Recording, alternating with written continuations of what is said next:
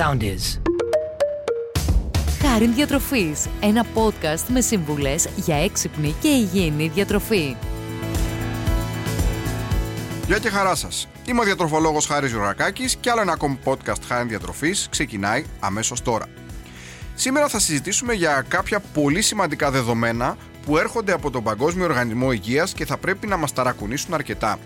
Σύμφωνα λοιπόν με μια πρόσφατη έκθεση για την παχυσαρκία στην Ευρώπη από το Ευρωπαϊκό Τμήμα του Παγκόσμιου Οργανισμού Υγείας για το 2022, φαίνεται ότι η Ελλάδα δυστυχώς κρατάει τα σκύπτρα στην παχυσαρκία των παιδιών και των εφήβων.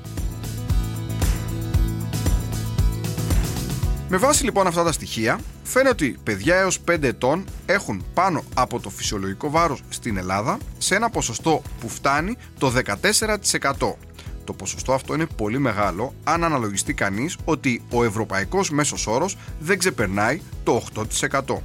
Φαίνεται λοιπόν ότι η Ελλάδα είναι πολύ ψηλά σε παχυσαρκία, σε παιδιά μάλλον που έχουν βάρος πάνω από το φυσιολογικό στην Ευρώπη έως 5 ετών και στην ουσία ουσιαστικά το ποσοστό αυτό που αναφέραμε, δηλαδή περίπου το 14% των παιδιών πάνω από το φυσιολογικό βάρος ως 5 ετών, είναι το τρίτο υψηλότερο ποσοστό παιδιών με βάρος άνω του φυσιολογικού στην Ευρωπαϊκή Ένωση. Όσο η ηλικία μεγαλώνει, όπου τα παιδιά αρχίζουν να αυτονομούνται και να έχουν και τις διατροφικές τους συνήθειες, τις δικές τους επιλογές μάλλον, και απομακρύνονται λίγο από την προστασία των γονιών, τα πράγματα γίνονται ακόμη χειρότερα, καθώς σύμφωνα πάντα με τα ίδια στοιχεία του Παγκόσμιου Οργανισμού Υγείας για την Ευρώπη, φαίνεται ότι παιδιά από 5 έως 9 ετών έχουν πάνω από το φυσιολογικό βάρος στην Ελλάδα σε ποσοστό που αγγίζει το 41%. Αντιλαμβάνεστε δηλαδή ότι περίπου 4 στα 10 παιδιά έως 9 ετών έχουν βάρος πάνω από το φυσιολογικό όταν ο ευρωπαϊκός μέσος όρος δεν ξεπερνάει το 29,5%. Αντιλαμβάνεστε ότι μέσος όρος 29,5% στην Ελλάδα έχουμε 41% ποσοστό που είναι το δεύτερο υψηλότερο στην Ευρωπαϊκή Ένωση σε αυτή την ηλικία μετά την Ιταλία η οποία είναι λίγο παραπάνω στο 42%. Και αν μπούμε τώρα σε προεφηβεία και εφηβεία, εδώ τα πράγματα είναι επίσης πολύ δύσκολα, καθώς φαίνεται ότι σε παιδιά έως 19 ετών στην Ευρωπαϊκή Ένωση, στην Ελλάδα το 35,3% είναι πάνω από το φυσιολογικό βάρος, ποσοστό που είναι το υψηλότερο στην Ευρώπη, άρα στις ηλικίες 10 έως 19 έχουμε το υψηλότερο ποσοστό υπέρβαρων παιδιών στην Ευρώπη, όταν ο ευρωπαϊκός μέσος όρος δεν ξεπερνάει το 25%. Άρα λοιπόν 35% στην Ελλάδα και ευρωπαϊκός μέσος όρος περίπου στο 25%. Βλέπετε λοιπόν ότι είναι ένα πολύ σημαντικό πρόβλημα για τη χώρα μας η παιδική και εφηβική παχυσαρκία και δεν είναι κάτι το οποίο μπορεί απλά στο μέλλον να δημιουργήσει κάποιο πρόβλημα. Φαίνεται ότι η παχυσαρκία σε μικρές ηλικίες μπορεί να έχει άμεσες συνέπειες στη ζωή του παιδιού πέρα από το γεγονός ότι αυτό το παιδί έχει αυξημένες πιθανότητες να γίνει και ένας παχύσαρκος ή υπέρβαρος ενήλικας με όσα προβλήματα ακολουθούν. Ειδικότερα, οι επιπλοκές της παχυσαρκίας αφορούν πάρα πολλά συστήματα. Έτσι, για παράδειγμα, μπορεί να αφορά προβλήματα με το μυοσκελετικό σύστημα του παιδιού, προβλήματα με τα νεφρά, προβλήματα με το αναπνευστικό, δυσκολία στην αναπνοή και στον ύπνο, προβλήματα φυσικά με την καρδιά, με υψηλή χολυστερίνη, υψηλή αρτηριακή πίεση, καθώς επίσης και διάφορα προβλήματα με τις ορμόνες όπως είναι ο διαβήτης τύπου 2, οι πολυκυστικές οθήκες στα κορίτσια και ούτω καθεξής. Προβλήματα πολύ σημαντικά, τα οποία έχουν ως κοινό παρονομαστή τους το υψηλό σωματικό βάρος στην παιδική ηλικία. Αντιλαμβάνεται λοιπόν κανείς εύκολα ότι είναι πάρα πολύ σημαντικό από μικρές ηλικίες τα παιδιά να υιοθετήσουν μία σειρά από σημαντικές διατροφικές συνήθειες οι οποίες θα τα βοηθήσουν να ελέγξουν καλύτερα το βάρος τους τόσο στην παιδική όσο και στη μετέπειτα εφηβική ηλικία αλλά και να υιοθετήσουν κάποιες συνήθειες οι οποίες θα τους εξασφαλίσουν ένα υγιές και ομαλό σωματικό βάρος και κατά την ενήλικη ζωή. Αν τώρα θέλαμε να δούμε κάποιους βασικούς κανόνες, όπως λέμε κάποιους χρυσούς κανόνες για τον έλεγχο του βάρους ενός παιδιού ή ενός εφήβου, αυτές θα μπορούσαν να είναι οι εξής. Καταρχήν ξεκινώντας την ημέρα του, δεν πρέπει ποτέ το παιδί ή ο έφηβος να φεύγει από το σπίτι χωρίς να έχει φάει ένα καλό πρωινό.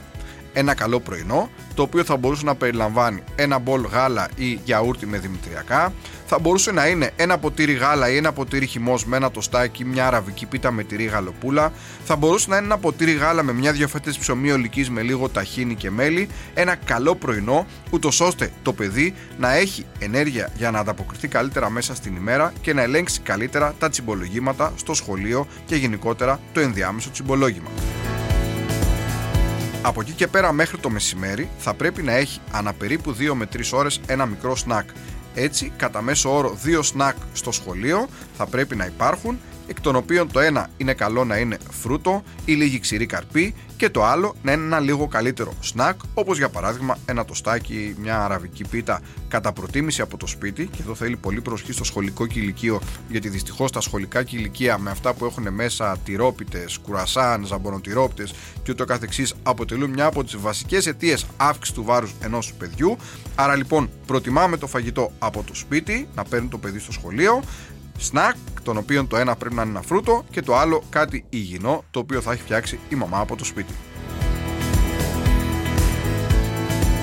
Επιστρέφοντας το μεσημέρι στο σπίτι, το γεύμα του θα πρέπει να είναι πλήρες. Και όταν λέμε πλήρες, θα πρέπει να περιέχει μία πηγή πρωτενη, όπως είναι το ψάρι, όπως είναι το κοτόπουλο, όπως είναι το κρέας, ιδιαίτερο το μοσχάρι, όπως είναι τα όσπρια, συνοδευόμενο από κάποιο ποσό υδατάνθρακα, ψωμί, ρύζι, ζυμαρικά, κάποιο λαδερό φαγητό ενδεχομένως, φασολάκια, αρακά, να υπάρχει πάντα σαλάτα στο πιάτο του παιδιού και φυσικά ως βασική λιπαρή ύλη το ελαιόλαδο το οποίο αποτελεί την καλύτερη πηγή λίπους για τη διατροφή ενός παιδιού. Μέσα στην εβδομάδα, αν θέλαμε να έχουμε έναν ιδανικό προγραμματισμό σε σχέση με τα γεύματα του παιδιού και του έφηβου, αυτός θα πρέπει να περιλάμβανε τρεις φορές την εβδομάδα άπαχες πρωτενε όπως είναι το κοτόπουλο, η γαλοπούλα, το κουνέλι και το ψάρι. Ιδιαίτερο το ψάρι θα πρέπει να είναι τουλάχιστον μία, αν όχι δύο φορές την εβδομάδα, ούτως ώστε να πάρει από εκεί το παιδί και την απαραίτητη πρωτενη που χρειάζεται, αλλά και καλής ποιότητας λιπαρά, τα λεγόμενα ω3 λιπαρά, τα οποία είναι απαραίτητα για την ομαλή ανάπτυξη ενός παιδιού. Όσον αφορά το κόκκινο κρέας, προτιμάμε το μοσχάρι, το οποίο δεν θα πρέπει να ξεπερνάει σε ποσοστό περίπου το 1 με 2 φορές την εβδομάδα. Όσπρια επίσης πρέπει να υπάρχουν στη διατροφή του παιδιού τουλάχιστον δύο φορές την εβδομάδα, ούτως ώστε να έχουμε μια πλήρη και ισορροπημένη διατροφή με βάση το σχήμα που ανέφερα προηγουμένως, δηλαδή πάντα κάποια πρωτενη, κοτόπουλο, ψάρι, κρέας ή όσπριο, συνοδευόμενο με τη σαλάτα, συνοδευόμενο με κάποια γαρνιτούρα, είτε είναι ψωμί, είτε είναι ρύζι, είτε είναι σημαρικά και βασική πηγή λιπαρών, το ελαιόλαδο. Επίσης, πάρα πολύ σημαντικό το παιδί να έχει και ο έφηβος τα φρούτα στη διατροφή του. Τουλάχιστον δύο φρέσκα φρούτα ημερησίως ή αν θέλουμε αντί για φρούτα ένα φρέσκο χυμό φρούτων μπορούμε να τον έχουμε, αλλά γενικότερα προτιμάμε το φρούτο ή όταν θέλουμε να φτιάξουμε ένα χυμό στο παιδί μας, είναι καλύτερο να επιλέγουμε να βάζουμε τα φρούτα σε ένα blender ή σε ένα mixer και να τα χτυπάμε όλα μαζί και όχι να τα στίβουμε στο στίφτη, καθώς με το στύψιμο ένα πολύ σημαντικό ποσοστό των ινών που έχει το φρούτο, οι οποίες είναι πάρα πολύ σημαντικές για την υγεία του παιδιού, μένουν πάνω στο στίφτη. Άρα λοιπόν τουλάχιστον δύο φρούτα ημερησίω πρέπει να υπάρχουν στη διατροφή του παιδιού λαχανικά. Δεν θα πρέπει να τα ξεχνάμε, καθώς είναι απαραίτητα για να χορταίνει καλύτερα το παιδί στο γεύμα του, αλλά και για να έχει πάρα πολλά συστατικά όπως μέταλλα, βιταμίνες, φυτικές ίνες. Άρα λοιπόν μία σαλάτα θα πρέπει να υπάρχει οπωσδήποτε σε ένα από τα γεύματά του, είτε αυτή είναι το μεσημέρι, είτε αυτή είναι το βράδυ. Γαλακτοκομικά. Γάλα, τυρί, γιαούρτι χρειάζεται απαραίτητος τρεις μερίδες ημερησίως. Και όταν λέμε μερίδα, εννοούμε ένα ποτήρι γάλα ή ένα κισεδάκι γιαούρτι ή ένα μικρό κομμάτι κίτρινο τυρί. Τρία λοιπόν από αυτά θα πρέπει να υπάρχουν καθημερινά στη διατροφή ενός παιδιού. Προσοχή στα επιδόρπια, είτε στο σχολείο από το κηλικείο που ανέφερα, είτε το απόγευμα στο σπίτι, καθώς φαίνεται ότι εκεί συνήθως είναι το μεγαλύτερο λάθος που γίνεται στη διατροφή ενός παιδιού ή ενός έφηβου, με αποτέλεσμα να φορτώνουμε πάρα πολλές θερμίδες από αυτά τα μικρογεύματα, ιδιαίτερα στο απόγευμα. Έτσι, γλυκά, κρουασάν, σοκολάτες θα πρέπει να μην αποτελούν καθημερινότητα για ένα παιδί, ας είναι μια-δύο φορές την εβδομάδα και το απόγευμα να έχουμε πιο υγιεινά επιδόρπια, όπως για παράδειγμα ένα γιαούρτι στο οποίο θα βάλουμε μέσα λίγο μέλι και δημητριακά, ένα μπολ δημητριακά μεγάλα, ένα παστέλι, ένα ριζόγαλο, γενικότερα πιο υγιεινές επιλογές για να καλύπτουμε την γλυκιά ενδεχομένως γεύση που αναζητά το παιδί το απόγευμα, αλλά χωρίς πολλές θερμίδες, χωρίς πολλά λιπαρά.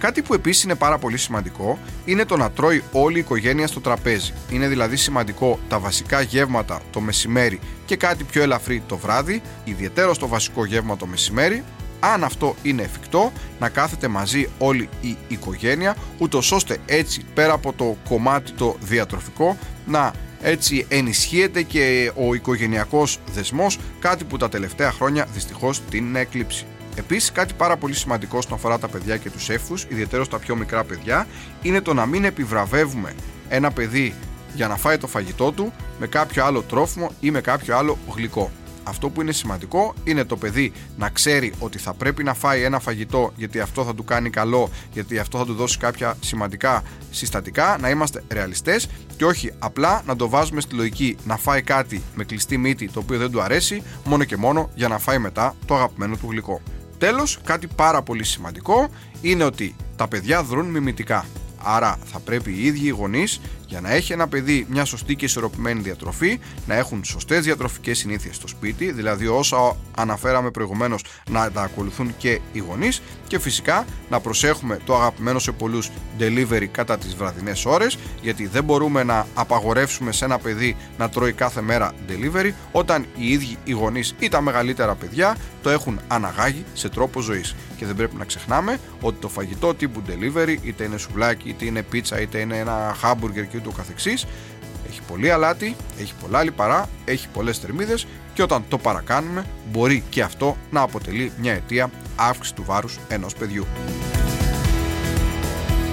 Άρα, συνοψίζουμε. Δυστυχώς, τα στοιχεία που μας έρχονται από τον Παγκόσμιο Οργανισμό Υγείας για τη χώρα μας δεν είναι καθόλου εφησυχαστικά, θα έλεγα είναι ανησυχητικά όσον αφορά το βάρος των παιδιών και των εφήβων. Είναι λοιπόν πάρα πολύ σημαντικό να φροντίσουμε από μικρή ηλικία τα παιδιά να αρχίζουν να υιοθετούν σωστές διατροφικές συνήθειες, να βάλουν στη διατροφή τους τα φρούτα, να βάλουν στη διατροφή τους τα λαχανικά, να βάλουν το ψάρι, να μειώσουν το φαγητό τύπου delivery, όλα όσα αναφέραμε προηγουμένως, ούτως ώστε να αποκτήσουν ένα υγιές σωματικό βάρος, το οποίο θα τους ακολουθήσει τα παιδιά και τους έφηβους και στην ενήλικη ζωή τους.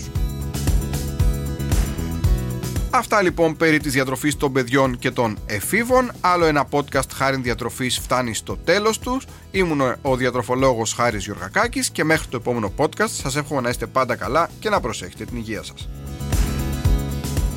Ακολουθήστε μας στο Soundees, στο Spotify, στο Apple Podcasts και στο Google Podcasts.